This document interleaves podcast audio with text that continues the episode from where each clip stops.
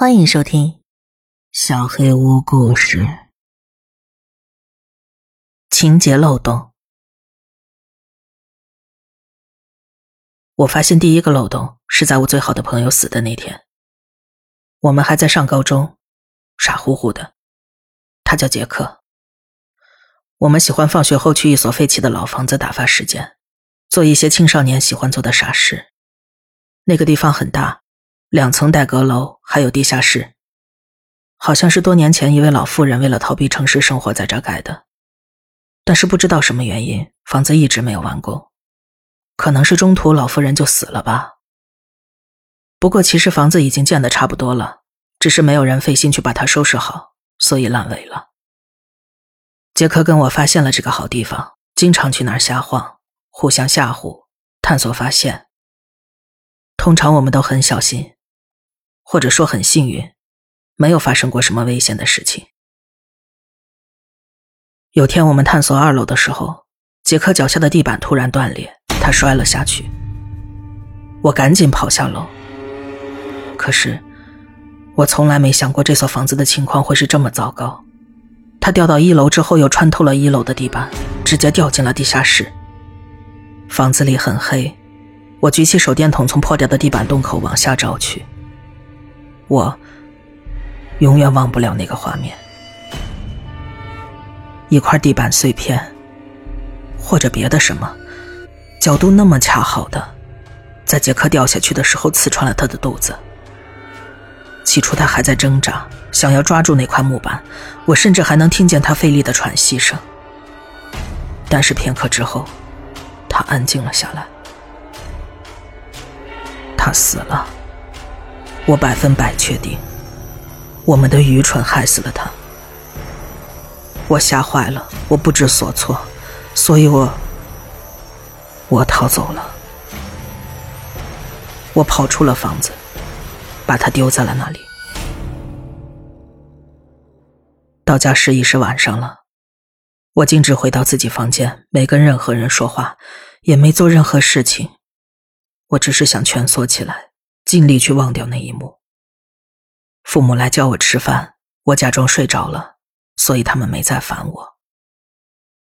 然后我们接到了杰克父母的电话，妈妈上来叫醒装睡的我，我说我不知道。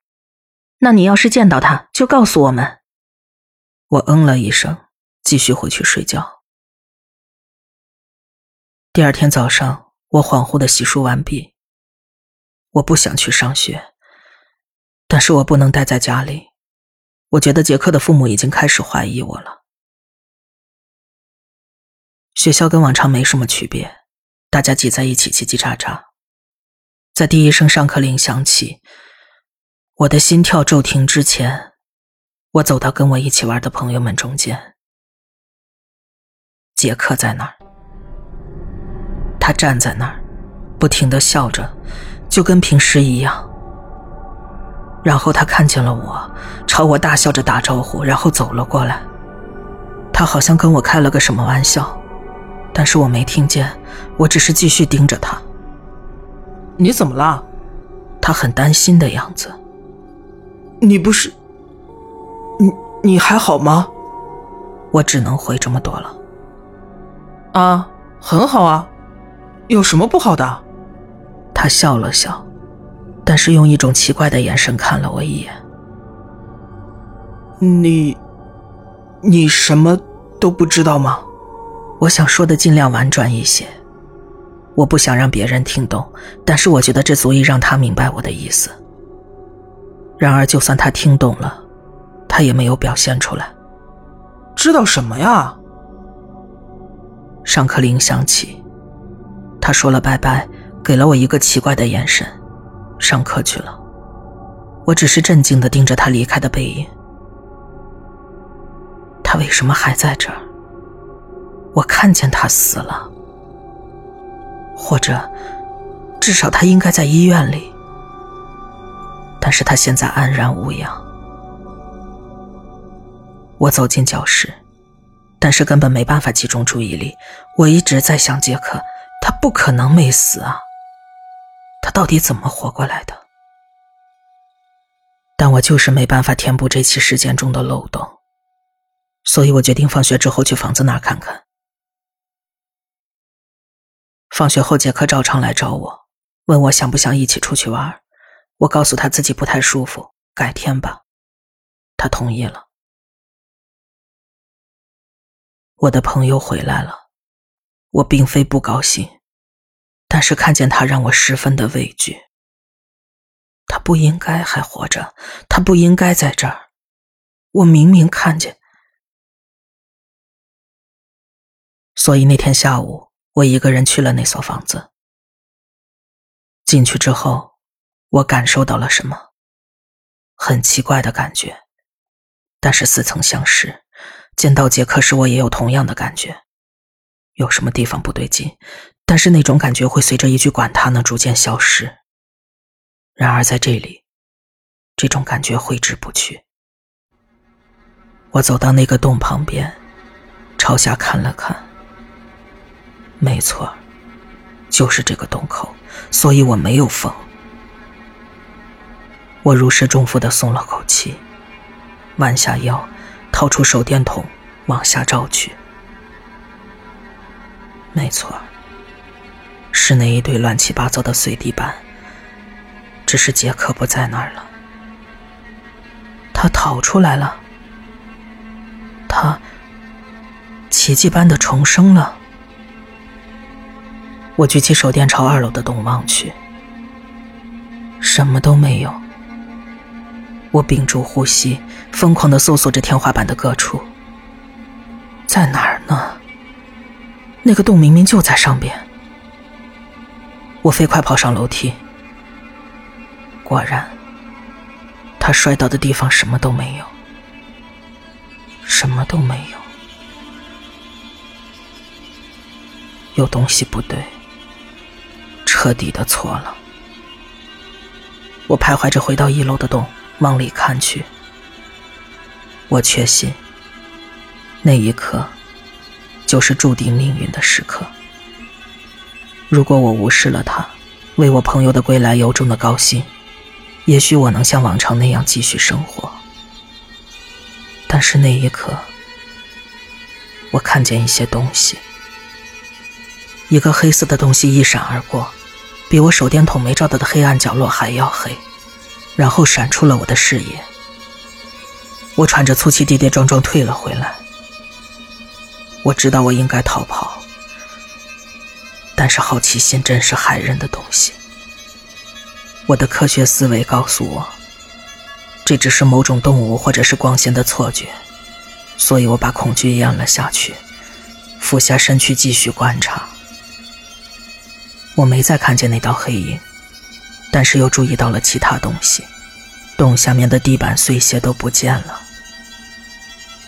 我知道绝对出问题了，没人能在一眨眼的功夫把一堆废墟清理干净。我飞速逃了出去，跑出房子，穿过树林，我发誓能感觉到有东西在跟着我，但是他们并没有上前，只是注视着我，起码当时是的。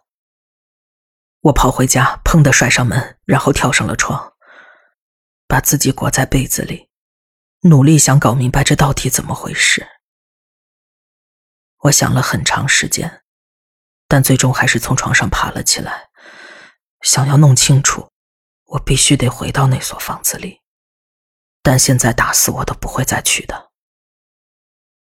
所以，我做了任何一个年轻人都会做的，我上网查了查。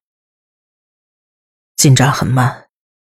查超自然现象时，我只看到了一些奇怪的照片和鬼故事；查死而复生，又给我看了很多僵尸的东西；查时间丢失，好像给了我一些有用的信息。尽管很多都是关于外星人的，但是有几个故事让我有些兴趣。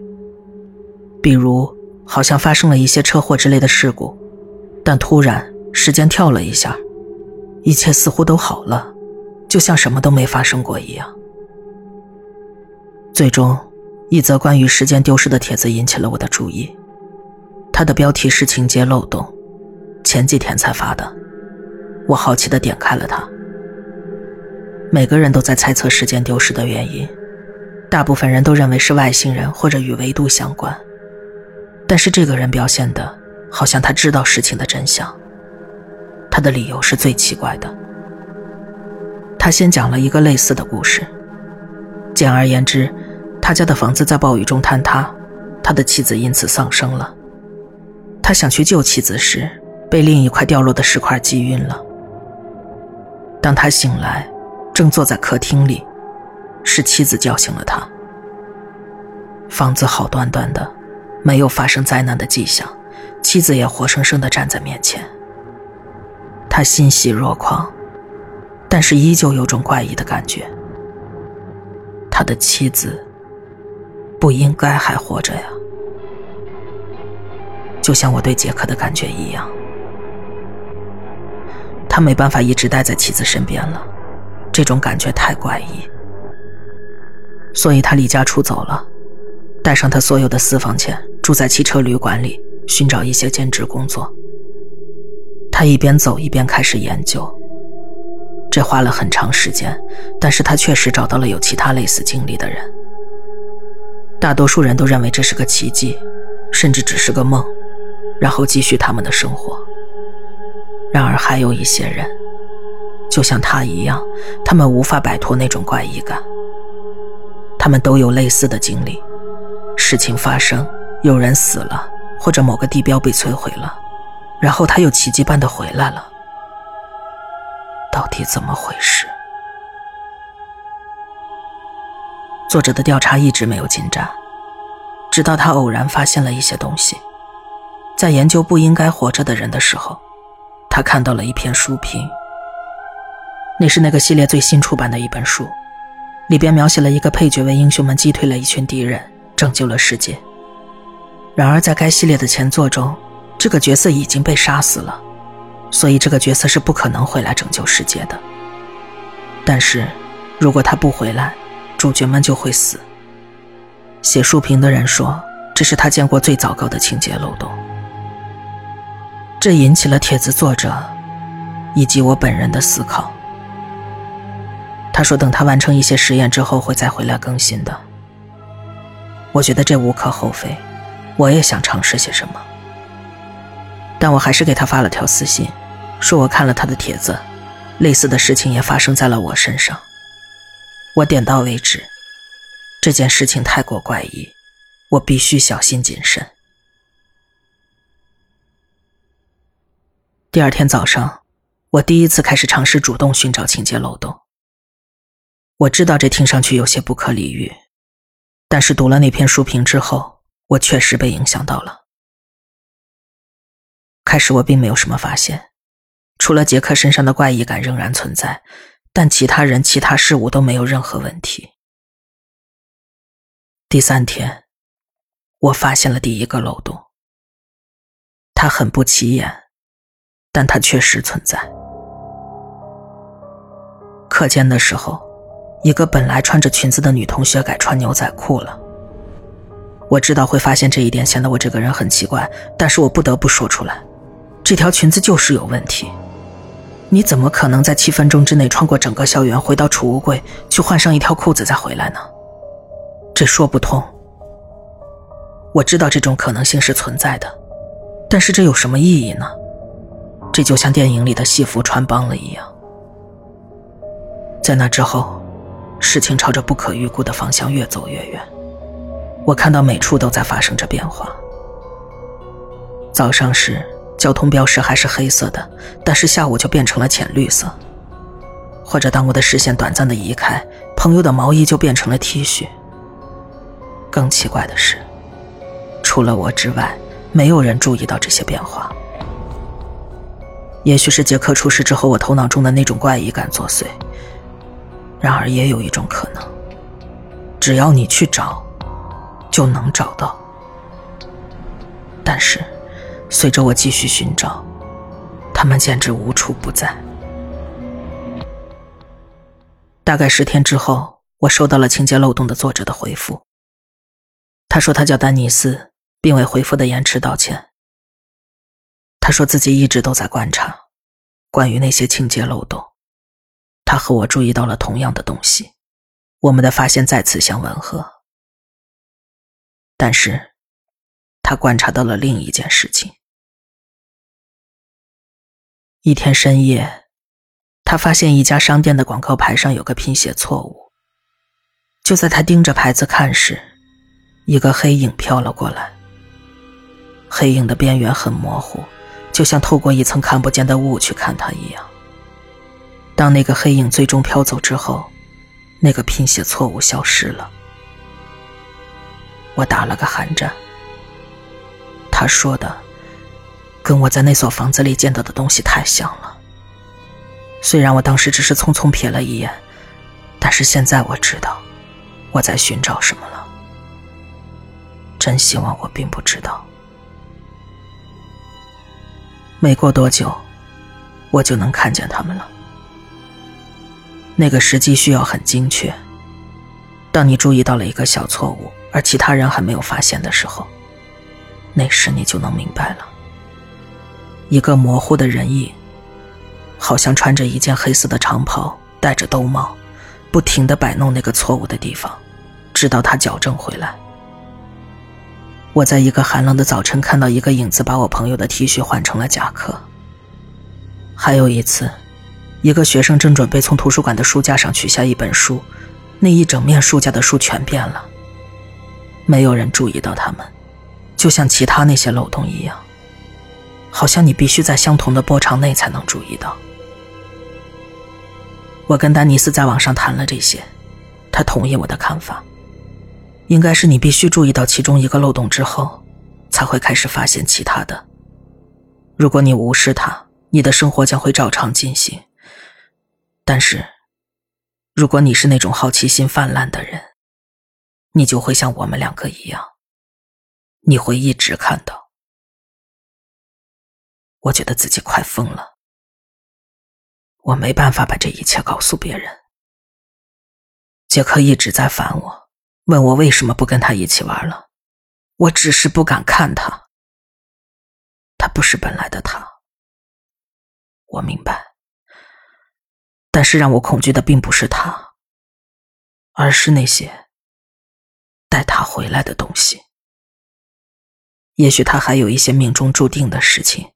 但是，我不知道。我跟丹尼斯视频聊天时，又有新的情况出现了。他问我，他们有没有注意到我？我说没有。他沉默了很久，然后他告诉我，一个帮他调查这件事的朋友不见了，好像没有人记得他的存在。丹尼斯去那个朋友家的时候。除了有几样东西洒在地上，基本上还算整洁。然而，就在他继续搜索时，原本散落在地下的物品又回到了原来的地方。丹尼斯确信这是那些黑影干的。然后，他就看到了一个黑影正在把地上的一本书放回原处。那个东西盯着丹尼斯，丹尼斯盯着那张空荡荡的脸，彼此看了很长一段时间。然后，那东西离开了，他转过身，穿墙飘走了，只剩下干干净净的房子，就像什么都没发生过一样。然后，丹尼斯发现了其他情况：没有任何照片或者私有物品可以识别房子的主人是谁，除非是个隐士，否则家里至少有张老照片或者什么的吧。哪怕是一封写着主人名字的垃圾信件，但是什么都没有，就像从来没人住过这间家具齐全的房子。我不禁担心起来。丹尼斯的朋友失踪了，没有人记得他的存在。如果这些东西能让人起死回生，他们也能轻易的清除某个人，对吧？这意味着我处于危险之中，所以，我停了下来，我退出了，我不再理会丹尼斯的留言，我试着忽略日常注意到的所有漏洞，我假装看不到那些影子，我甚至试着跟杰克一起出去玩，但是每当我们在一起，我就像面对着谎言本身的脸，看见他就能让我想起那些东西。我想象着那个黑影把他从废墟中拖出来，把木板尖刺从他身上拔出来，给他抚平伤口，就像什么都没发生过一样。我尽了所有的努力去忘掉这一切，然而，丹尼斯很难被忽略，他一直在找我。我屏蔽了他所有的邮箱和聊天软件的账号，但是他会创建新账户来找我，给我发更多的信息。随着时间推移，他发的越来越频繁。终于有一天，我又收到了一个新账户的电子邮件，很显然这是丹尼斯。我正要删除，再次屏蔽账号，但是邮件的标题让我如坠冰窟。他们在追踪我。上 Skype，我需要帮助。我不知道该怎么办。如果丹尼斯因为这些事遇到了麻烦，那我应该帮助他。我不能丢下他不管。但是，他们在追踪他，那他们可能会盯上我。我不得不帮忙，我做不到袖手旁观。他现在很危险。我登录 Skype，添加了他的新账户，立刻就收到了视频聊天请求。丹尼斯在他的公寓里，没开灯，他看上去非常害怕。怎么回事啊？他们一直跟着我，数量越来越多，不是为了修复漏洞，他们就是看着我。你，你确定吗？作为回应，他举起笔记本电脑，走到一个看上去像是厨房的地方，把它放在窗前，拉开了窗帘。直到他把灯打开，我才看清楚，然后我的心脏漏拍了。我一次性只见过一个，如果漏洞太大，可能会有两个。但是那扇窗户后面，至少有五六个。那些戴着兜帽的东西就看着这边。他迅速把灯关上，把电脑转向自己。你看到没有？我不知道该怎么办了。我不想落得跟杰瑞一样的下场。告诉我怎么办。他越来越焦急，我也不知道该怎么办。我不知道这些东西是什么，我不知道他们想要什么，我不知道怎么阻止他们。我张着嘴，但是说不出一句他想听的话。我刚想说点什么安慰他，就看见他们溜进了他身后的背景里，穿过墙上的壁橱，现出了身形。丹尼斯，你后面。第一个影子慢慢走近，丹尼斯转过身去。越来越多的影子进来了。三、四、五、六，他没有任何机会了。第一个进来的影子伸出一只黑漆漆的胳膊，直插进了他的胸膛。我没看到血迹。但是听到了丹尼斯撕心裂肺的惨叫，他扭动着身体倒在地上，紧紧抓住自己的胸口。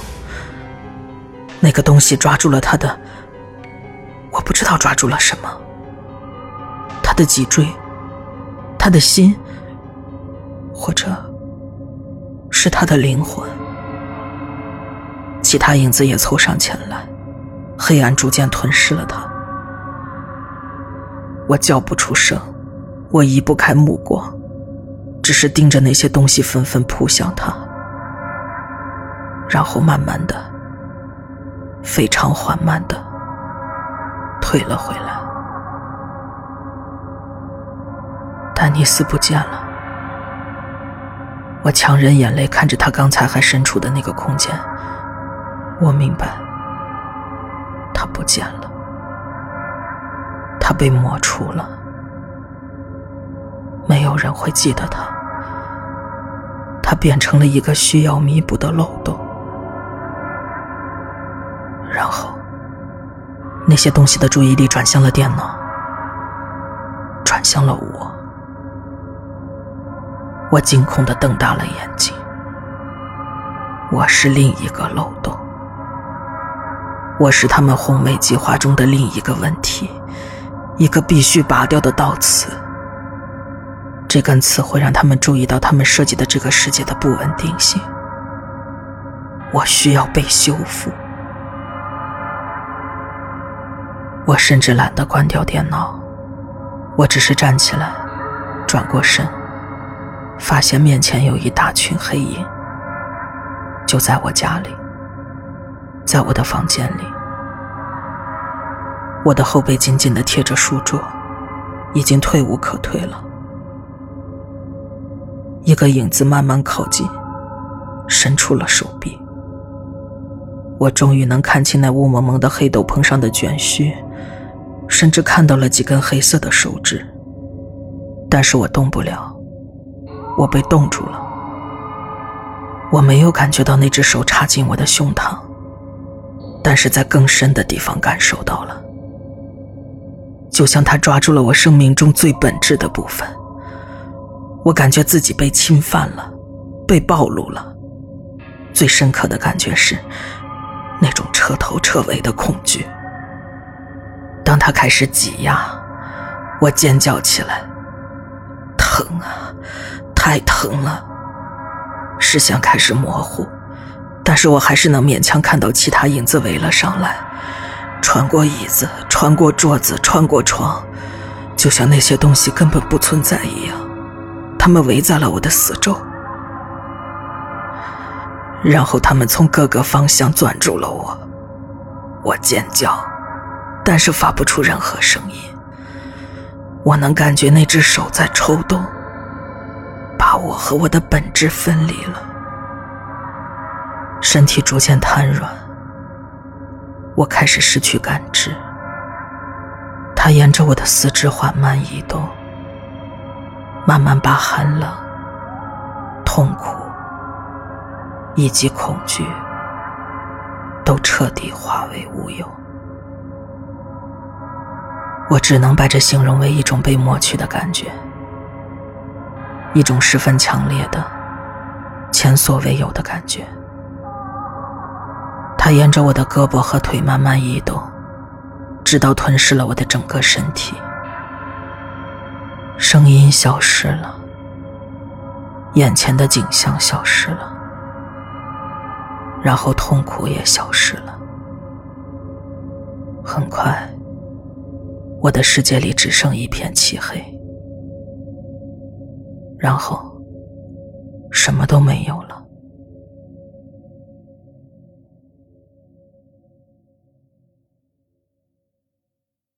我走了，我明白，我死了，或者更早。我不再存在了，我身处一片黑暗。我想对着虚空大喊，想用手向前抓，但是我什么都感觉不到。我没有四肢可以使唤，我没有嘴巴可以喊叫，我只是一个意识，一个漂浮在无尽虚空中的残片。我还在那儿，纯粹的虚无之中。我动不了，或者说没有什么可以动的东西，全都一去不返了。我的每一部分都消失了。我想知道现在发生了什么。我想知道杰克的命运是什么。我开始怀疑，这到底是死亡，还是什么更糟糕的情况？这是对我干涉不该过问的事情的惩罚。这是死亡还是纯粹的毁灭？丹尼斯现在应该跟我一样，我能想象他跟我一样漂浮在无尽的虚空中。也许有一天我们还能再相遇，这是我努力维系的希望。这个希望让我保持着清醒。也许有一天，我不会再孤单一人。我的故事结束了，我真的希望结局能好一些。我希望我能说，我反击了，我拯救了自己，至少我正在逃亡中。但是，有些情节就是没有圆满的结局。不过，我相信我还是让你们考虑到了一件事：如果我已经死了，或者说被抹掉了。那我怎么写下的这些呢？可怜的朋友，你刚刚发现了你的第一个漏洞。